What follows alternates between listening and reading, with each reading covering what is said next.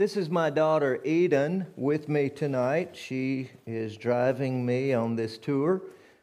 This is not my wife. That's why I tell you that. This is not my wife Janet, but this is my daughter Eden. But she um, very much would love to talk to you. Now, um, I don't talk about my cancer very much. I have not shunned. It's a very real adventure for me. I don't know what my responsibility is before the Lord to share some things. I do not want to confuse any of that with my call, which is to preach the gospel of Christ to the unsaved and Bible teaching for those who are saved that they can grow in grace and the knowledge of the Lord. But if I can be a help in this world, then I want to be. But I will tell you that uh, more details than I will give you tonight uh, were posted on our website in our quarterly newsletter. If you get that, I hope that you were able to see that already. But if you would like to receive updates like that and our newsletter, Eden is going to be around this evening. If you just give her an email, we'll be glad to put you on the list and you can get those updates. That's where you would find out more than any message that you see me preaching from behind a podium, probably. I'd like to pray for our time together. Lord, thanks so much for your goodness. And we thank you for the grace that bought us. Lord, we are sinners. We have fallen short of your glory. We're not like you. Lord, we're not good enough for you. We thank you, Father, that though we are so unlovable sometimes that you've never stopped loving us. We thank you that tonight that we are not on a performance basis to get your love. And we thank you, Lord, that there's a place for everybody in the body of Christ, the family of God. We thank you, Lord God, that heaven is not full, that you've not stopped the redemption of sinners who will put their trust in Jesus. Father, if it could be, there's someone in the sound of my voice.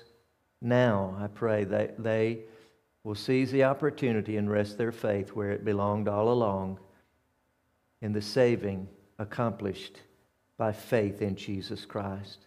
And Father, I pray that you'll bless our time together in the Word, that we can understand it better so we can be a help to someone else.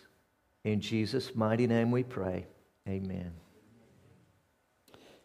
In 1971, President Richard Nixon went to the podium and in a State of the Union address, he announced the war on cancer. He had signed that week the Cancer Act. Even before the Vietnam War ended, if you know your history, there were calls for a cure for cancer to be found, and the president was convinced that that was a place that needed money, funding research, advancements. Richard Nixon believed when he made that speech that we would have the answer to cancer within the next five years. It's been over 50 years, ladies and gentlemen, and we have no answer for cancer. My doctor looked me in the eyes and he said, There is no cure for what you have. The American Cancer Society estimates that almost 2 million cancer diagnoses will happen this year. Almost 2 million people. 600,000 people will die with cancer in the United States in a year. No answer. Church, I want to tell you my heart tonight. We have to do better. We must do better. I want to give you encouragement tonight. I, want, I don't want to fill you with statistics that might discourage. I just want to be very real with you. No one wants to hear that word, cancer. No one certainly, even among those who hear the word cancer, wants to hear the two words put together brain tumor. And I've heard all these words. And I've been walking through the valley of cancer and its whispers of death. On June 19th, last summer, I received the phone call that changed my life. My neurologist said those words to me in that call. He said, We're not going to call it a brain tumor, Freddie, but we'll call it a mass on your brain because we found that when we say brain tumor, people freak out. That's a quote on the phone call that I will never forget.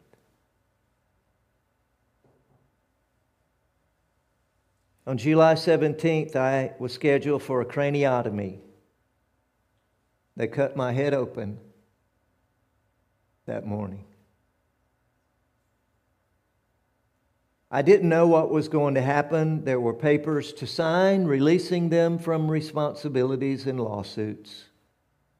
But I knew that before I wake, I could see Jesus and Daddy. Ultimately, it's going to be okay.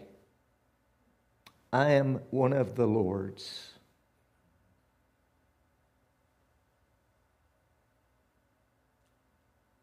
When I woke up from surgery, I knew that I'm moving very quickly somewhere. On my surgical bed, I was racing down the hallway, and there must have been 10 or 12 people around me moving in a hurry somewhere. So I immediately knew okay, I'm not in heaven. I've lived through brain surgery. There was one question that I, I called out to them. I asked them, Is my doctor happy? Because to me, that's the only thing worth asking right now. Is my doctor happy? Because I knew if the neurosurgeon is happy, then everything went well. They assured me, happy, happy. They rolled me into an ICU room where I think I spent three days. I went home a day earlier than we expected. They brought me my first meal about an hour after they locked my bed down in that recovery room. That plate was full of food that I no longer eat absolutely full of it. I had already asked a couple of my doctors, Do I need to change my diet? They assured me I didn't. One of them, in fact, got angry with me for asking him that question and really condescended to me in a very disrespectful way and actually put his knees uh, put his hands on his knees and prepared to exit the room rather than answer my questions about food I dropped him from my medical team several days later. I just think you owe people answers to their honest questions. But on that plate was a lot of food that I just don't eat it anymore. And it featured a tall glass of sweet tea, which I've loved all my life and then chocolate cake for dessert. When I went home, the ride home hurt more than the surgery did. It was brutal being in the car that vibrated or that bumped, and I had to get out and walk the last quarter mile. In fact, I couldn't make it the whole way. I sat down in the road. Little did I know that by the power of God, I would preach in Texas less than three weeks later.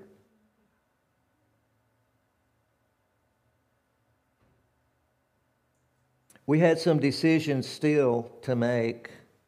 We listened to what doctors told us would be next in our journey, and they offered me what's referred to as the standard of care. With my kind of brain cancer, the standard of care means three things. Number one, surgery, if it's operable. Number two is radiation. Number three is chemo, chemotherapy. Well, I had made it by God's grace and strength and power, and a very good surgeon through a craniotomy where no one wants to be. But I was finished. I was recovering. I was home. I was walking every day, slowly, but every step I was a little stronger than the one before. And I began to get opinions, and I began to call on people even more to pray for me. And I began those walks along that same stretch of road that I couldn't make before. I began to walk it every day and pray with God, and I can tell you those. those are priceless moments. I knew that God is my only hope. And if I ever live through this, it'll be because of my Heavenly Father. When there was no hope in the prognosis, when there was no hope in the research that I would read, when there was no hope in the pathology report that said heavy mitosis. I read one report that said this can double in size in seven days. Well, that's not sustainable, is it? I read all the reports about death rates and how short this can be. But I knew that my hope was God. So I ask the Lord every day in my life now to heal me if He hasn't already. And I ask the Lord every day to give me time here in the world to serve Him. That I can be my wife's husband. I married a superhero, you know. That I can be a father in this world until the rapture.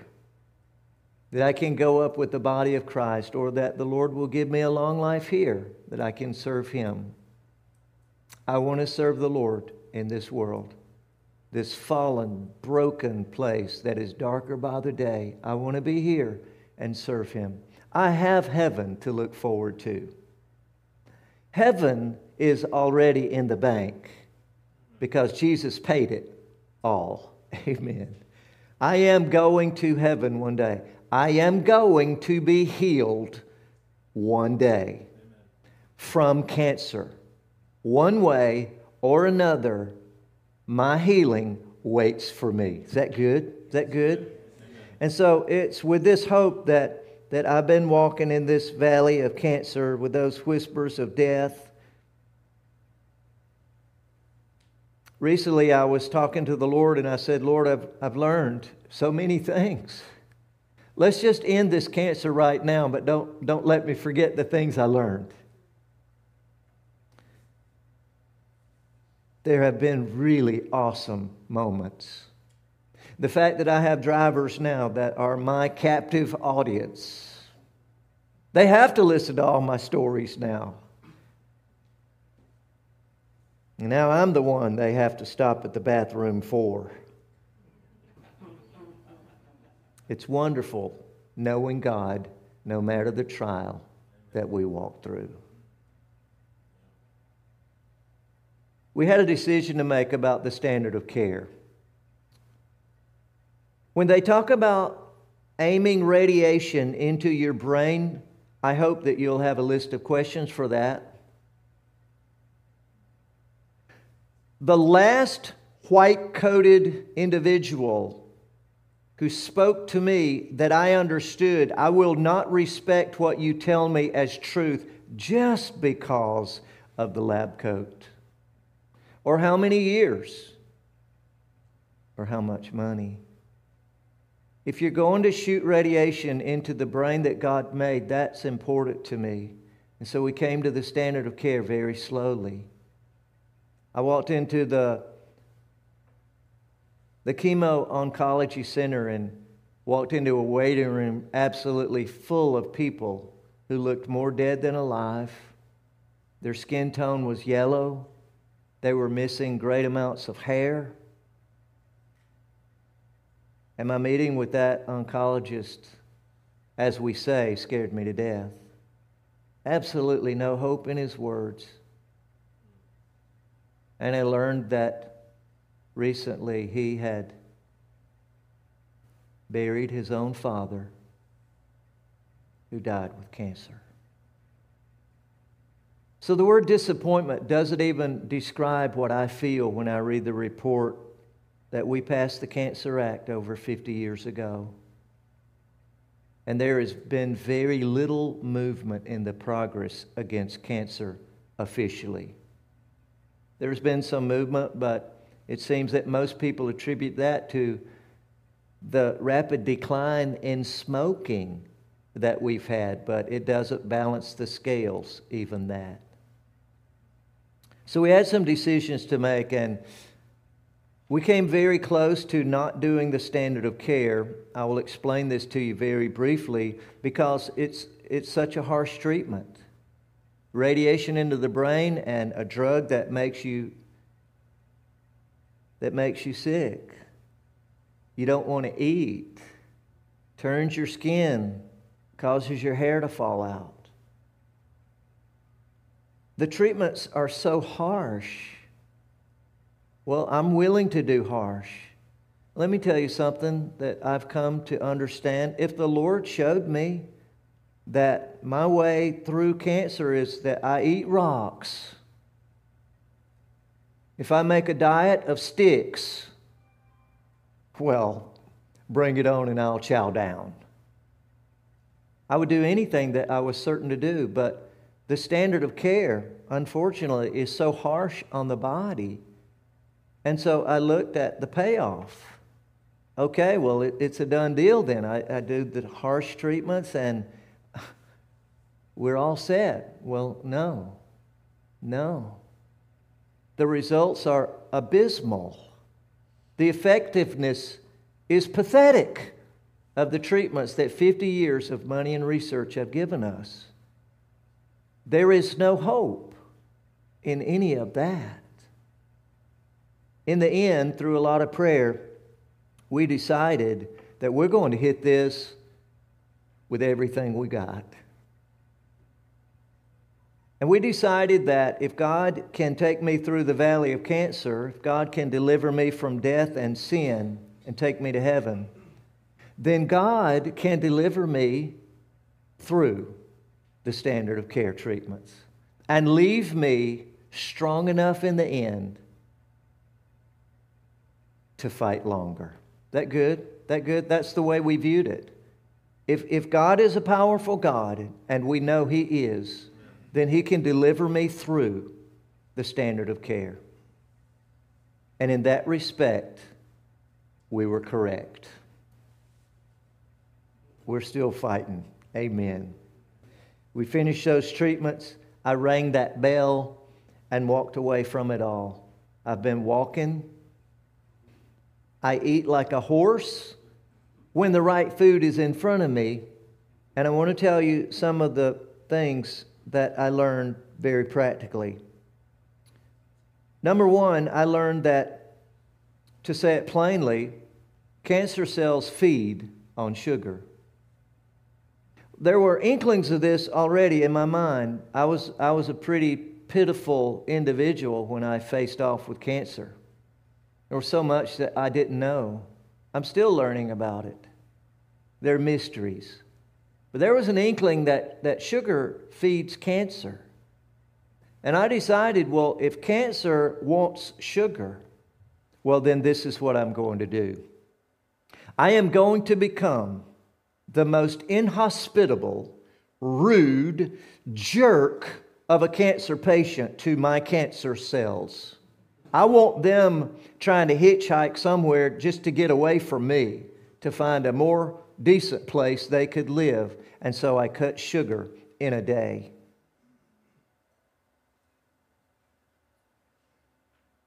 Sugar's gone. I did not want my belly to be my God. There is no food that tastes as good in my mouth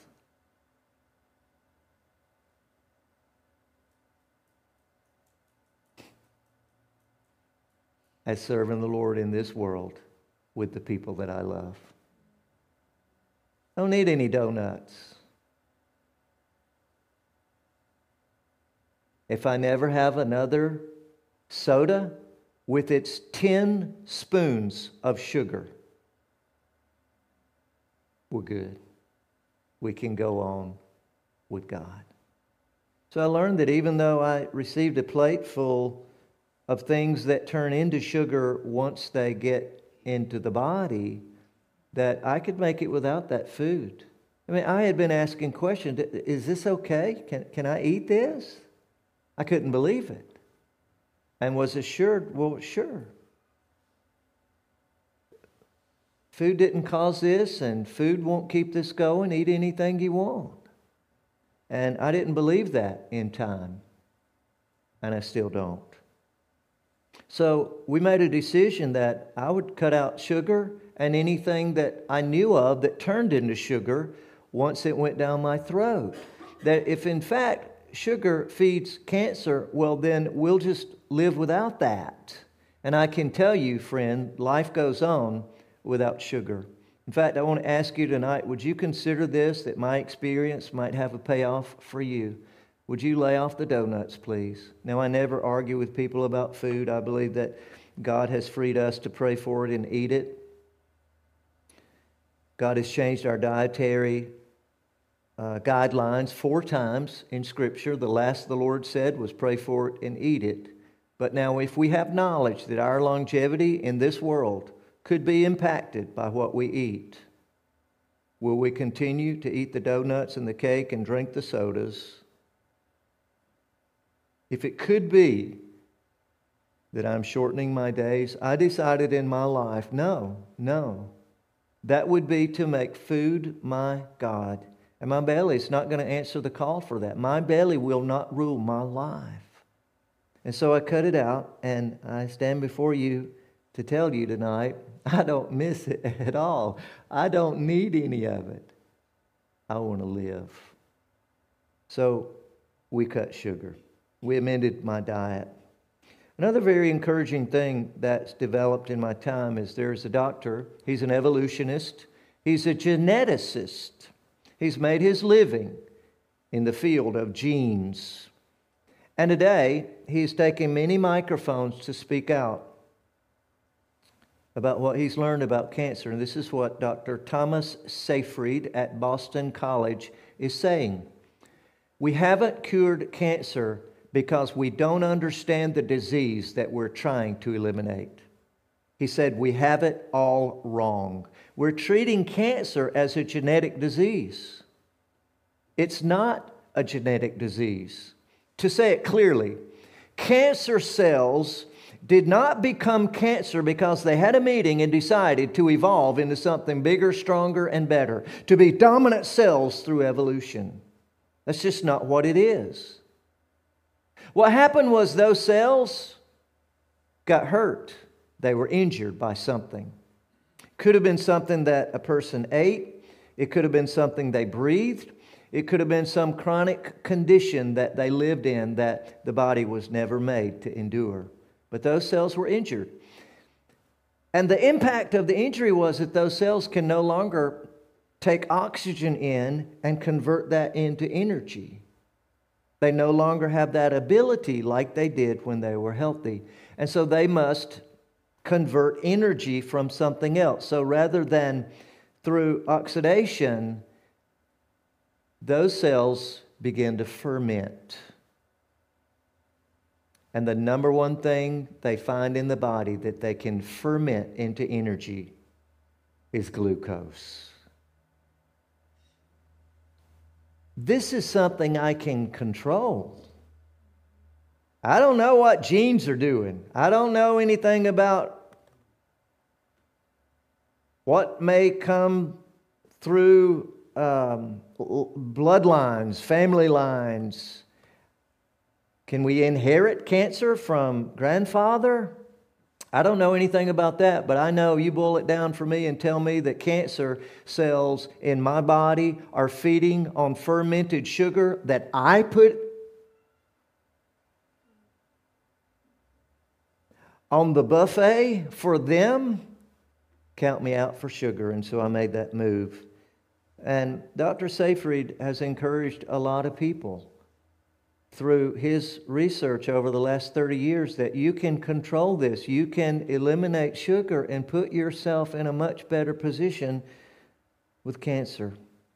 I want to tell you, too, the thing that I've learned is that there's a fervent search today for supplements because so many people are terrified by that C word, cancer. And knowing that for 50 years we've tried to find an answer, we've poured money into it, we sent the brightest minds we could find into their labs to try and give us that answer that, that was practically promised in 1971. And people know there's not an answer, and people are fervently seeking for something that will help me. And in my view, they are finding some things that it seems to me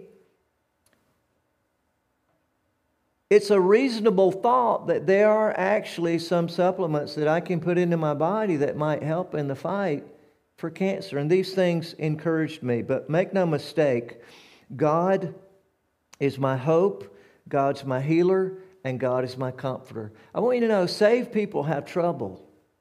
We have trouble. A lot of trouble comes and I decided in the very beginning, I will never ask why.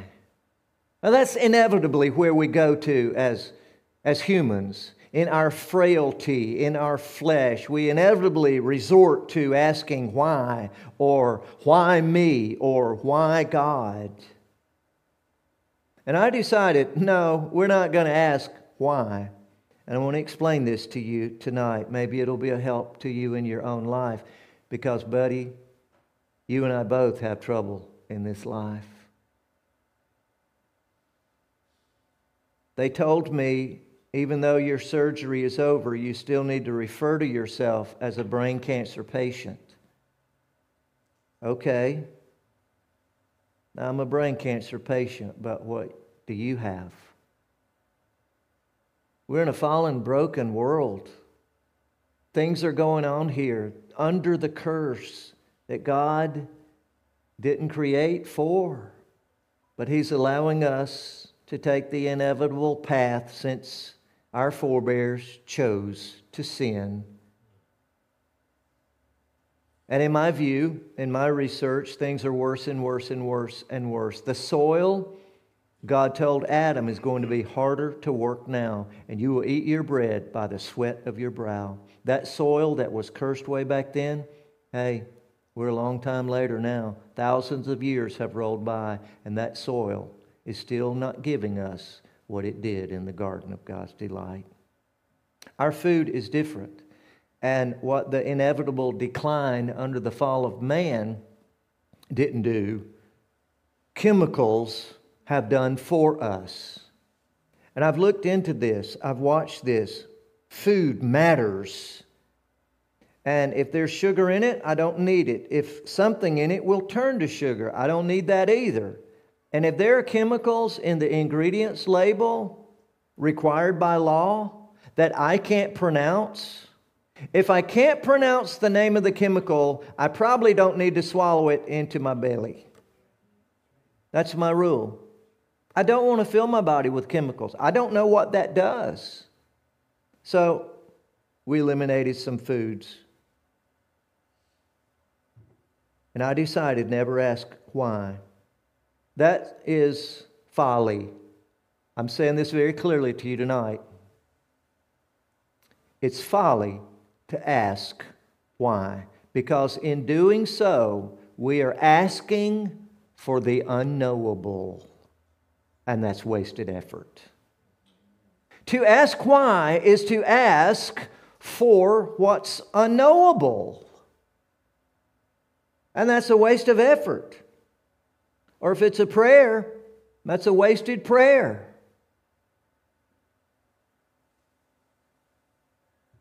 Asking why is wasting precious resources on what's past. Knowing why can't change a thing about the fact that I have been in the valley of cancer. I, I can't change what happened to me by asking why or even knowing why. Can I tell you tonight a better thing? And I, I want to encourage you to train your mind to think in the right channels. And I know the common channel is ask why. A better way of thinking is don't ask why, ask this, friend when. What's important now? Are you seeing this in your mind? I'm trying to get you to write that in your Bible. When? What's important now? It's not important for me to know why did I get cancer? It's not important to me, God, why are you doing this to me? It's not important. It's done. That's a historical event by now. Forget asking why. A better question is what's important now, Father? What do I need to be doing right now? So I have cancer. This has happened to me. What's important now as we go forward?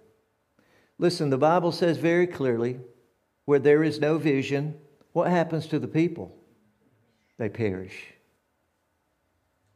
I'm not signing up to perish. I want to sign up to live. And vision is important to life. Your church has vision. Your pastor has vision. You should ask him about that. You should ask him, Pastor, what, what's your vision for our church? And follow it with this one Pastor, what can I do to help you realize that vision? Do I have a part? Can I do something? Because where there's no vision, the people perish. I wanted vision in my life, and I can tell you at no time in my life have I had more vision than I do right now. And if the Lord will grant me the time and the people around me, I'm looking so forward to seeing some of those visions become realities. I would appreciate your prayers for that. And I want to pray for you that you will stop asking why and start asking what's important. I wanted you to say it now. Not back there. That's not important now. My now starts here, this moment, and goes forward. And so, what's important? No matter what's happened to me, let's go forward. Would you take your Bible and meet me in 2 Corinthians chapter 1, please? 2 Corinthians chapter 1. I think the why gets asked by a lot of believers in Jesus, and that's unfortunate. I think our training probably could be better, that we could be more biblical in our approach to suffering, trial, sickness, disease, and just in general, bad times in a fallen world. I think our approach is lacking in all those areas that we frame these issues of life around truth that God has given to us.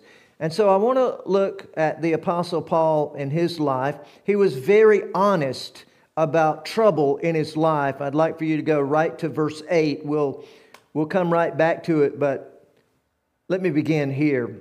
He says in this great letter to the Corinthian believers, for we would not, brethren, have you ignorant of our trouble which came to us in Asia, that we were pressed out of measure above strength, insomuch that we despaired even of life. Wow, he didn't hold a thing back, did he?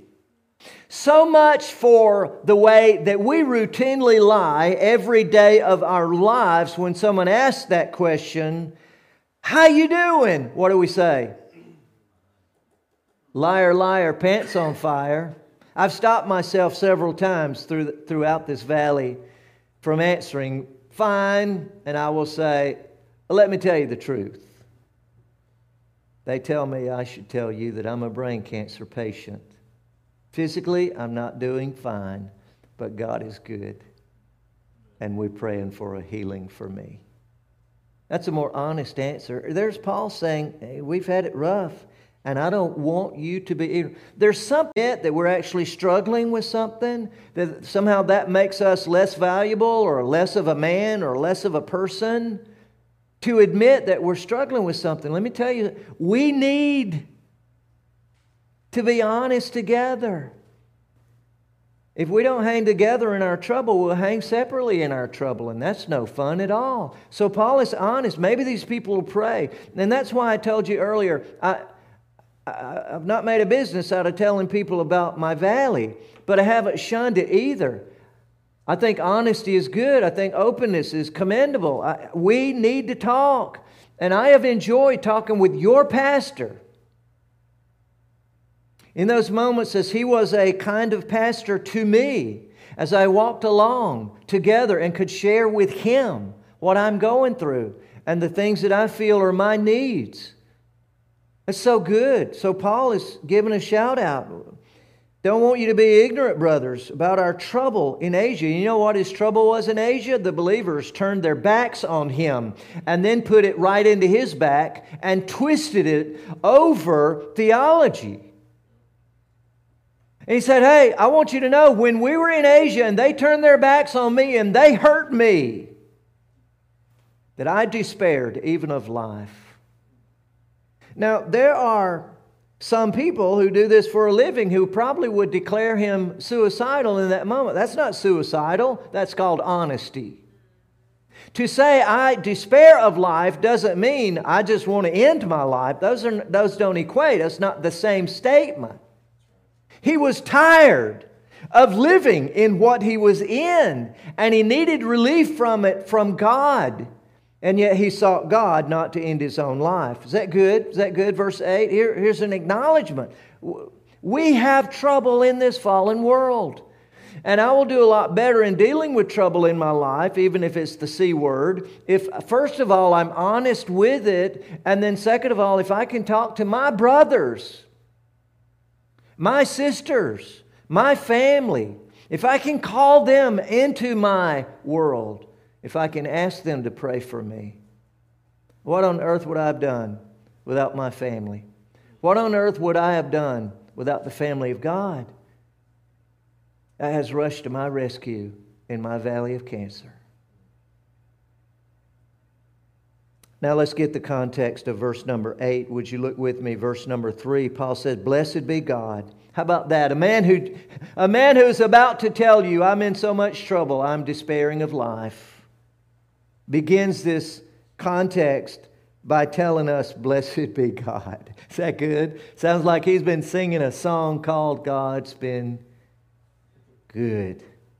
Blessed be God, even the Father of our Lord Jesus Christ, the Father of what? Mercies, the Father of mercies, and the God of all what? Comfort, who comforteth us in all our tribulation, that we may be able to comfort them. Would you put your finger on the word that in verse 4? That word that links two things together. He says, Who comforteth us in all our tribulation, that, now he could have, or the translators could have translated that out, so that. Okay? So that, in other words, there's a cause and an effect here. The cause is that God has comforted us. The effect of it on us is that now we can be a comfort to others. That we can extend the comfort of God to other people. This is why I'm so certain that God's people go through hurt and pain. This is why I'm so certain that there are godly pastors tonight whose own people are turning on them. I will tell you, preacher, your hurt will probably be caused by saved people your help will certainly come from the Lord. So put your eyes on the right one for help. Don't ask why when it happens. Don't ask why. Does it even matter? Mm-mm. That's history. What's important now as we go forward with God? That's what Paul's doing. And Paul says, Look, this comfort that I got from God, I'm using it for you to give you comfort because surely you will have pain in your life too. Is that good? Is that good? Do you see the principle? This preaches. I got hurt so God could comfort me, so that I can be a comfort to others around me. I can comfort them, middle of verse 4, which are in any trouble by the comfort wherewith we ourselves are comforted of God. Verse 5. For as the sufferings of Christ abound in us, so our consolation also aboundeth by Christ. What did he say? Well, when we suffer in this world, we identify with Jesus because he suffered in this world too. And whenever we're identifying with Jesus in our hurt, then we get the privilege to identify with Jesus in our healing. That good? That good?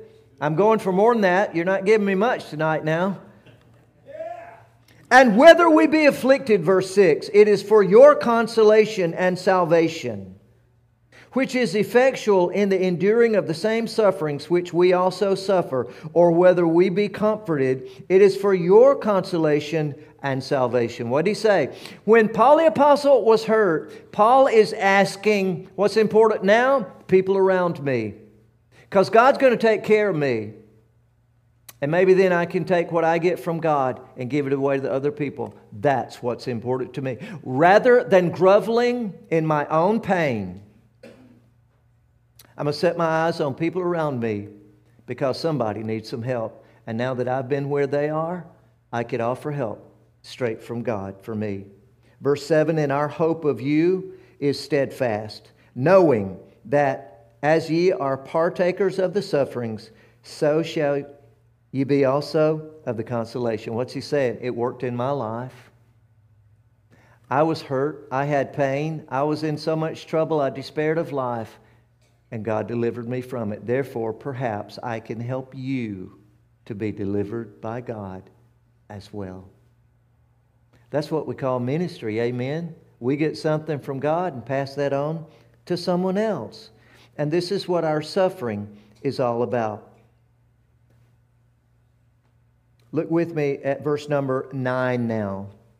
After saying that we despaired even of life and all that trouble in Asia, Paul caps it with verse 9. But we had the sentence of death in ourselves, that we should not trust in ourselves, but in God, which raiseth the dead. Isn't that good? That good? God raises the dead. And that sentence is true that God raiseth the dead on so many levels and in so many ways. Jesus has been there, Jesus faced it. Jesus called Lazarus out of the dead. Jesus rose himself bodily from the dead. I am dead in my sins at birth, but God made me alive in Jesus Christ. Is that good? Amen. Whatever trouble I'm in, I'm going to be delivered from it. Freddie, how can you say that? Well, I speak in the ultimate sense.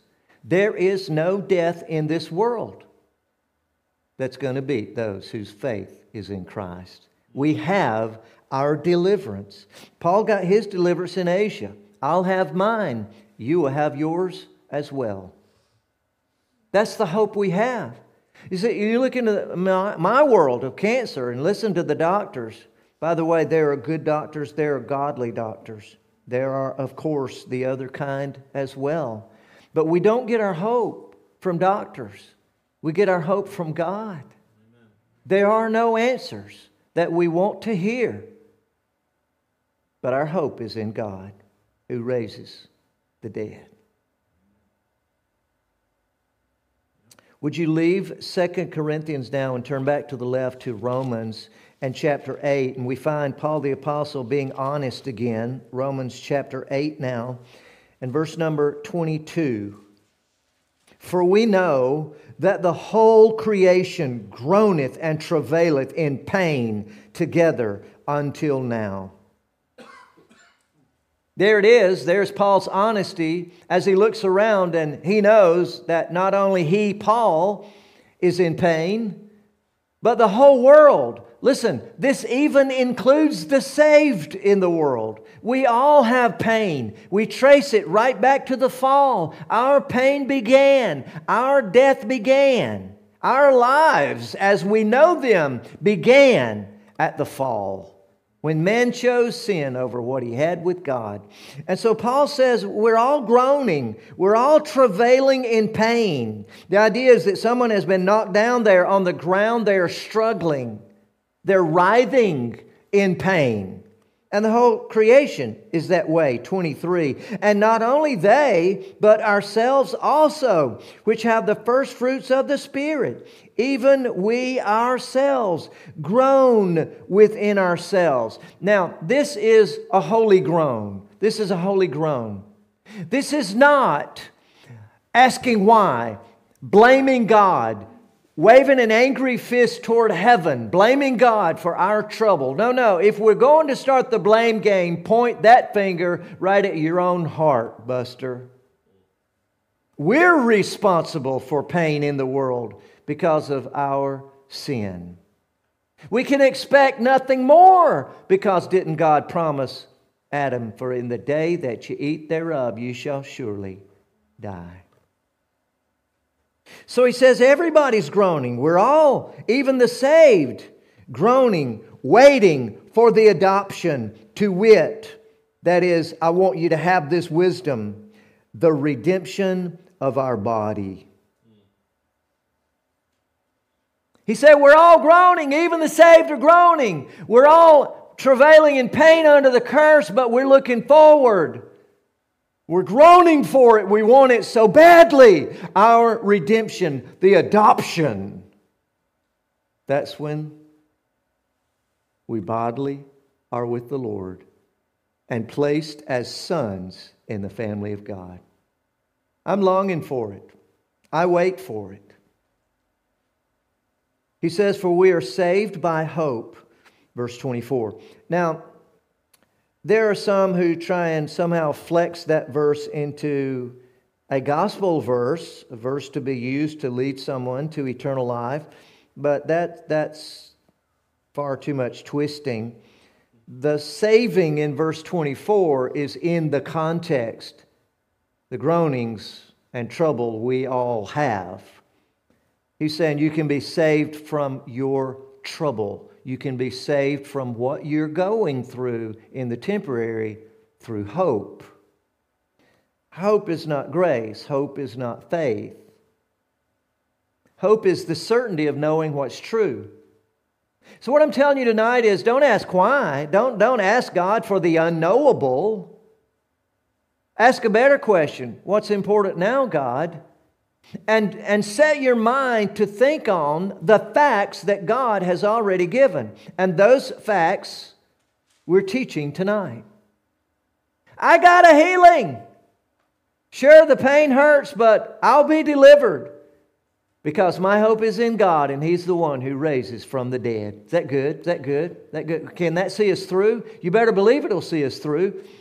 That's what our eyes can see. We have to keep the facts straight when we are in trouble in this world. Keep the facts straight. Know what we know that we got from God, and it'll not only help us, but then we can give it to others as well. That's how we're saved by hope in this life. Now, we've already been saved from sins into eternal life, but we get through this trouble by placing our hope in God. But hope that is seen is not hope, for what a man seeth, why doth he yet hope for? So we're waiting for this adoption. Simply said, we're looking for the rapture. Would you join me in 1 Thessalonians in chapter 4? The whole body of Christ should have one eye on the sky all hours of the day and night. We ought to put up watches looking for the sky to crack because, buddy, it's coming one day. And the way things are going in this world, I just think that in all reality, we got to have some relief. I just don't think this old world can run much farther away from God before the church age ends. I think our ministry time here is shorter by the day I think if you have vision and you're going to try and reach people and train people, better get that vision yep. moving forward in a hurry. Because we wait and we groan for the rapture of the church. This church age is going to end, and the event that ends it is called the rapture. A quick look at the rapture now in 1 Thessalonians in chapter 4 and verse 16. Here we go. For the Lord himself shall descend from heaven with a shout, with the voice of the archangel, and with the trump of God. And the dead in Christ shall rise first, because we know God raises the dead. Amen. Now, the dead in Christ would, would include my daddy. We put my body, uh, my daddy's body, in the grave.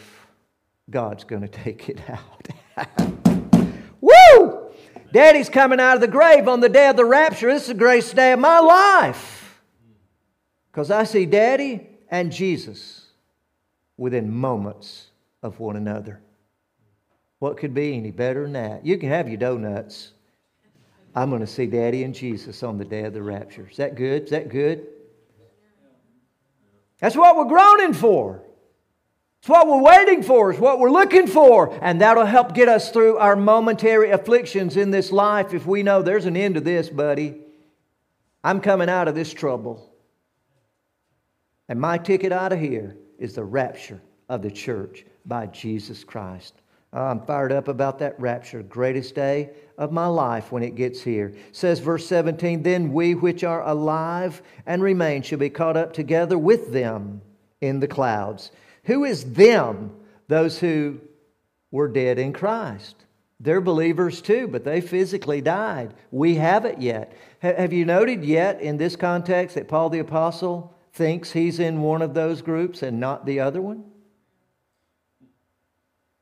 Paul says, then we, which are alive and remain. Paul thought the rapture was going to be in his lifetime. And that's obvious if you look at the text here. Then we, which are alive and remain. Paul thought he was going to be alive and remain on the earth on the day of the rapture when the trumpet blows. Now, Paul was wrong about that. But, buddy, you can't touch his hope, can you? He's living in hope, not in his despair and so shall we ever be with the Lord. Verse 18 says, Wherefore comfort one another with these words. That's why we need to tell one another about our trouble so we can tell each other, hey, your trouble's over when the rapture happened. Man, when that trumpet blows, cancer's toast. Is that good? Is that good? That rapture kicks off a chain of events already ordained by God that will take the believer into the eternal state of the saved, where the book of Revelation promises us that that place in the presence of God will have no darkness, no devil, no sickness, no parting forever, where the hallelujahs never end. I'm going there. My faith is solid. Jesus is my way, my truth, my life.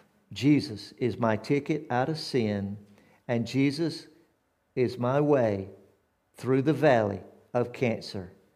One day I will leave its whispers of death behind, and I will embrace my future where the lights never go dark.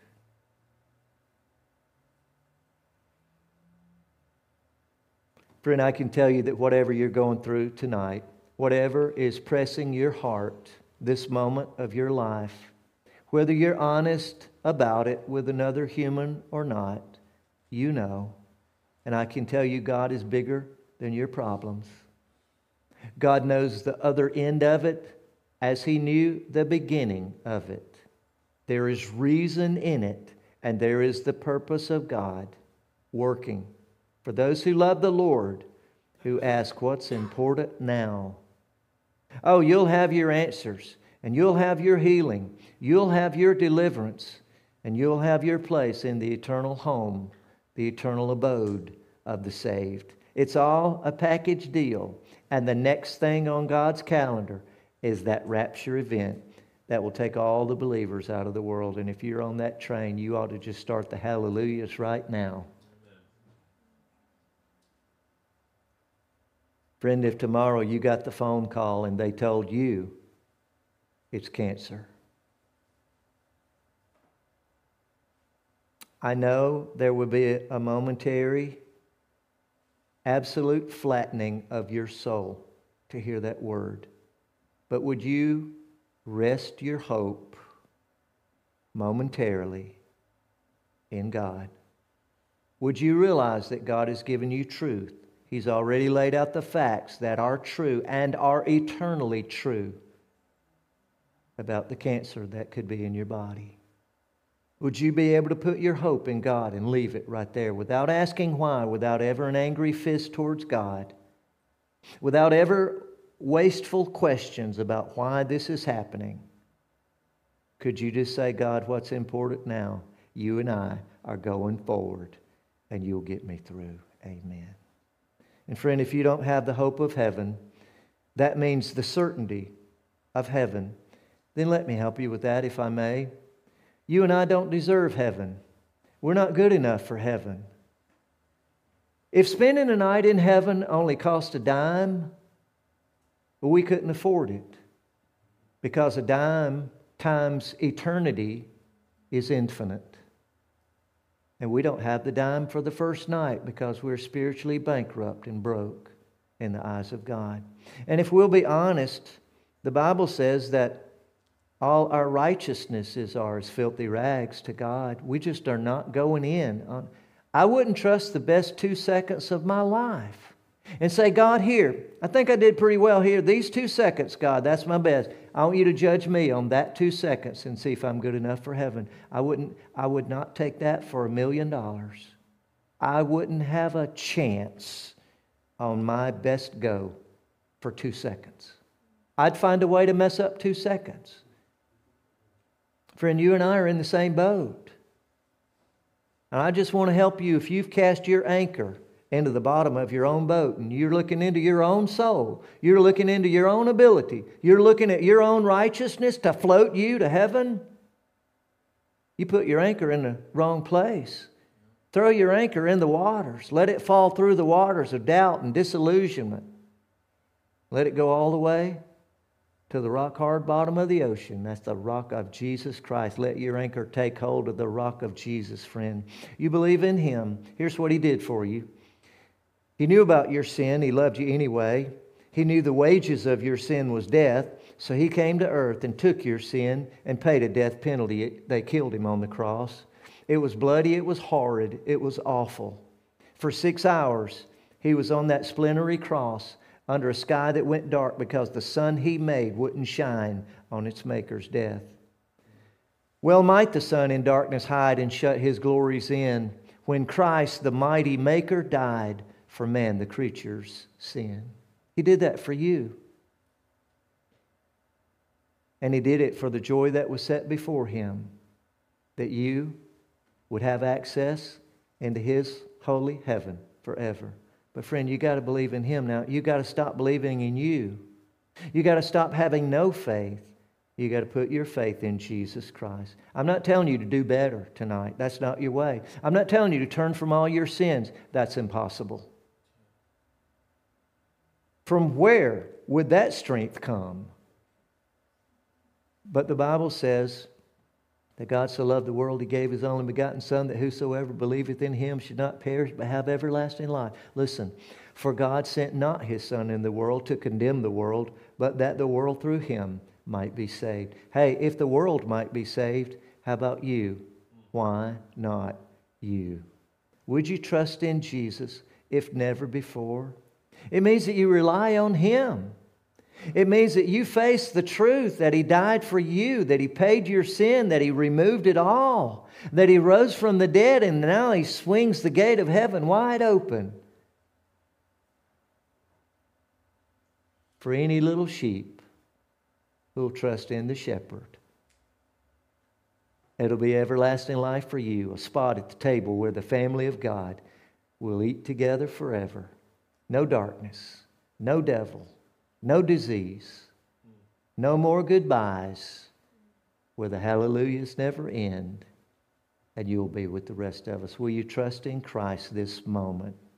And, friend in the building, would you bow your heads and we'll give a moment that, that someone right now might trust in Jesus for their eternal life and receive a gift from God?